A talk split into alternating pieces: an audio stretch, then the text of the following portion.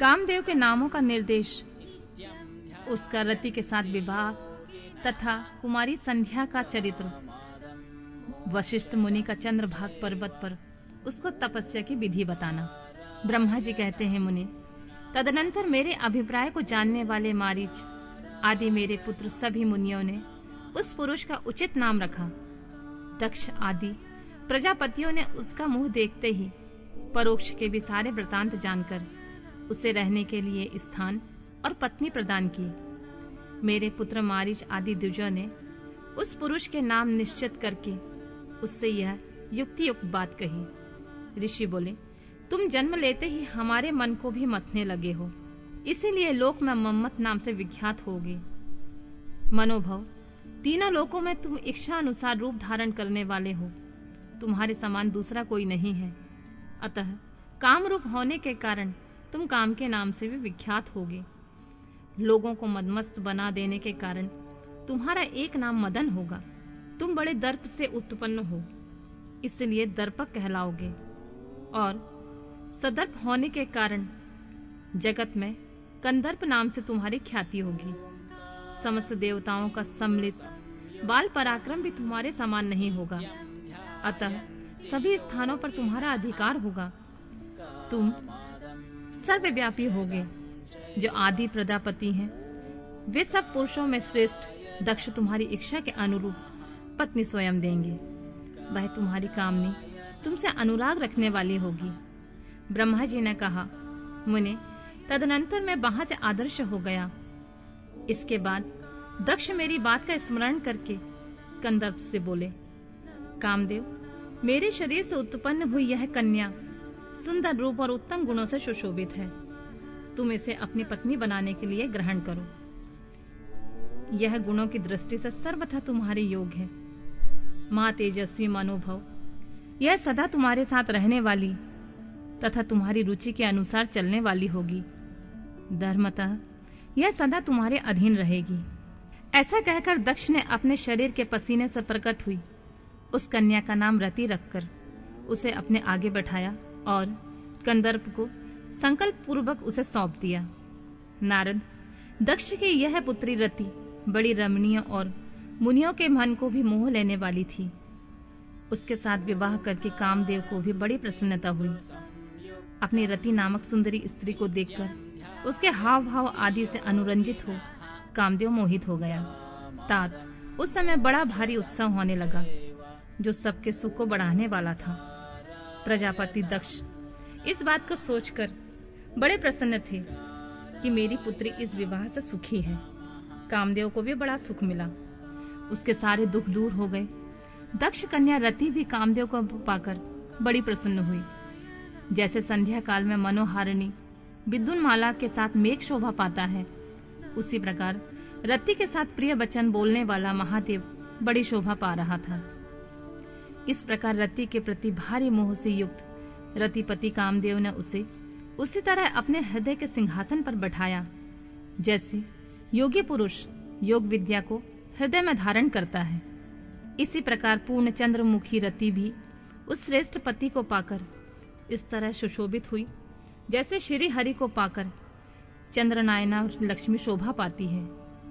सूत जी कहते हैं, ब्रह्मा जी का यह कथन सुनकर मुनिश्रेष्ठ नारद मन ही मन बड़े प्रसन्न हुए और भगवान शंकर का स्मरण करके हर्ष पूर्वक बोले, महाभाग, विष्णु शिष्य, महामते, विधाता, आपने चंद्रमौली शिव की अद्भुत लीला कही है।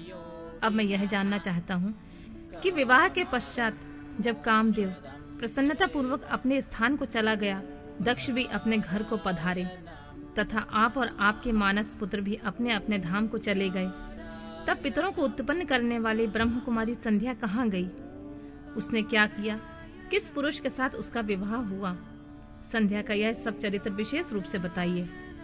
ब्रह्मा जी ने कहा, मुने, संध्या का यह शुभ चरित्र सुनो, जिसे सुनकर समस्त कामनियाँ सदा के लिए सती साध्वी हो सकती हैं। वह संध्या, जो पहले मेरी मानस पुत्री थी, तपस्या करके शरीर को त्याग कर मुनि श्रेष्ठ मेघातिथि की बुद्धिमती पुत्री होकर उत्तम व्रत का पालन करके उस देवी ने ब्रह्मा, विष्णु और महेश्वर के कहने से श्रेष्ठ व्रतधारी महात्मा वशिष्ठ को अपना पति चुना। वह सौम्य स्वरूप देने वाली देवी तथा सबकी वंदनीय और पूजनीय श्रेष्ठ पतिव्रता के रूप में विख्यात हुई। नारद जी ने पूछा, भगवान, संध्या ने कैसे, किस लिए और कहाँ तप किया? किस प्रकार शरीर त्याग कर वह मेघातिथि की पुत्री हुई। ब्रह्मा, विष्णु और शिव, इन तीनों देवताओं के बताए हुए श्रेष्ठ व्रतधारी, महात्मा, वशिष्ठ को उसने किस तरह अपना पति बनाया? पितामह, यह सब मैं विस्तार के साथ सुनना चाहता हूँ। अरुणधति के इस कोतोहुल पूर्ण चरित्र को आप यथार्थ रूप में वर्णन कीजिए। ब्रह्मा जी ने कहा, मुनि, संध्या के मन में एक बार सकाम भाव आ गया था। इसलिए उस साध्वी ने निश्चय किया कि वैदिक मार्ग के अनुसार मैं अग्नि में अपने इस शरीर की आहुति दे दूँगी। आज से इस भूतल पर कोई भी देहधारी उत्पन्न होते ही काम भाव से युक्त ना हो। इसके लिए मैं कठोर तपस्या करके मर्यादा स्थापित करूँगी।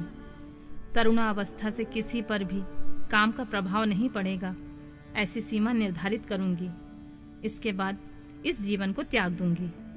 मन ही मन ऐसा विचार करके संध्या चंद्रभाग नामक उस श्रेष्ठ पर्वत पर चली गई, जहाँ से चंद्रभागा नदी का प्रादुर्भाव हुआ।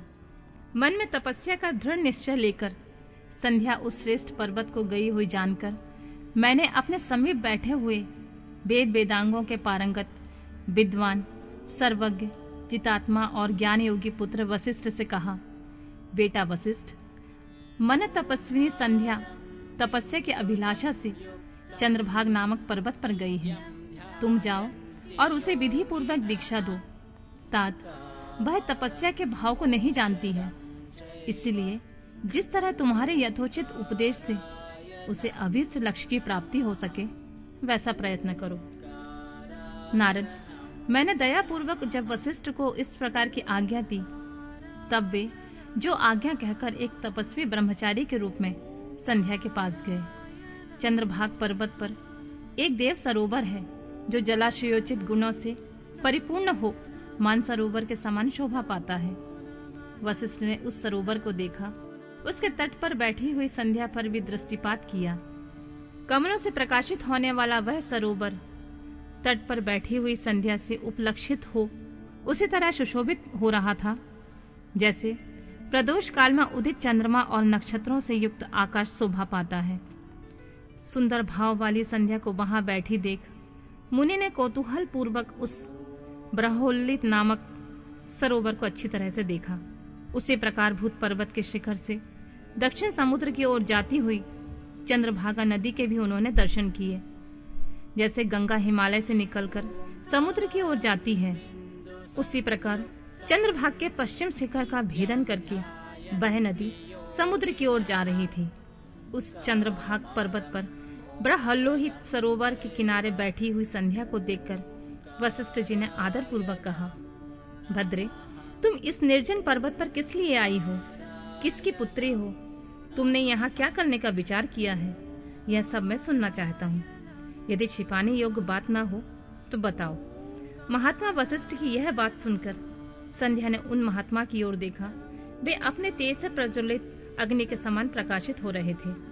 उन्हें देखकर ऐसा जान पड़ता था, मानो ब्रह्मचर्य देह धारण करके आ गया हो। वे मस्तक पर जटा धारण किए हुए बड़ी शोभा पा रहे थे। संध्या ने उन तपोधन को आदर पूर्वक प्रणाम करके कहा, ब्राह्मण, मैं ब्रह्मा जी की पुत्री हूँ। मेरा नाम संध्या है। मैं तपस्या करने के लिए इस निर्जन पर्वत पर आई हूँ। यदि मुझे उपदेश देना आपको उचित जान पड़े तो मुझे तपस्या की विधि बताइए। मैं यही करना चाहती हूँ। दूसरी कोई भी गोपनीय बात नहीं है। मैं तपस्या के भाव को, उसके करने के नियम को बिना जाने ही तपोवन में आ गई हूँ। इसलिए चिंता से सूखी जा रही हूँ और मेरा हृदय कांपता है।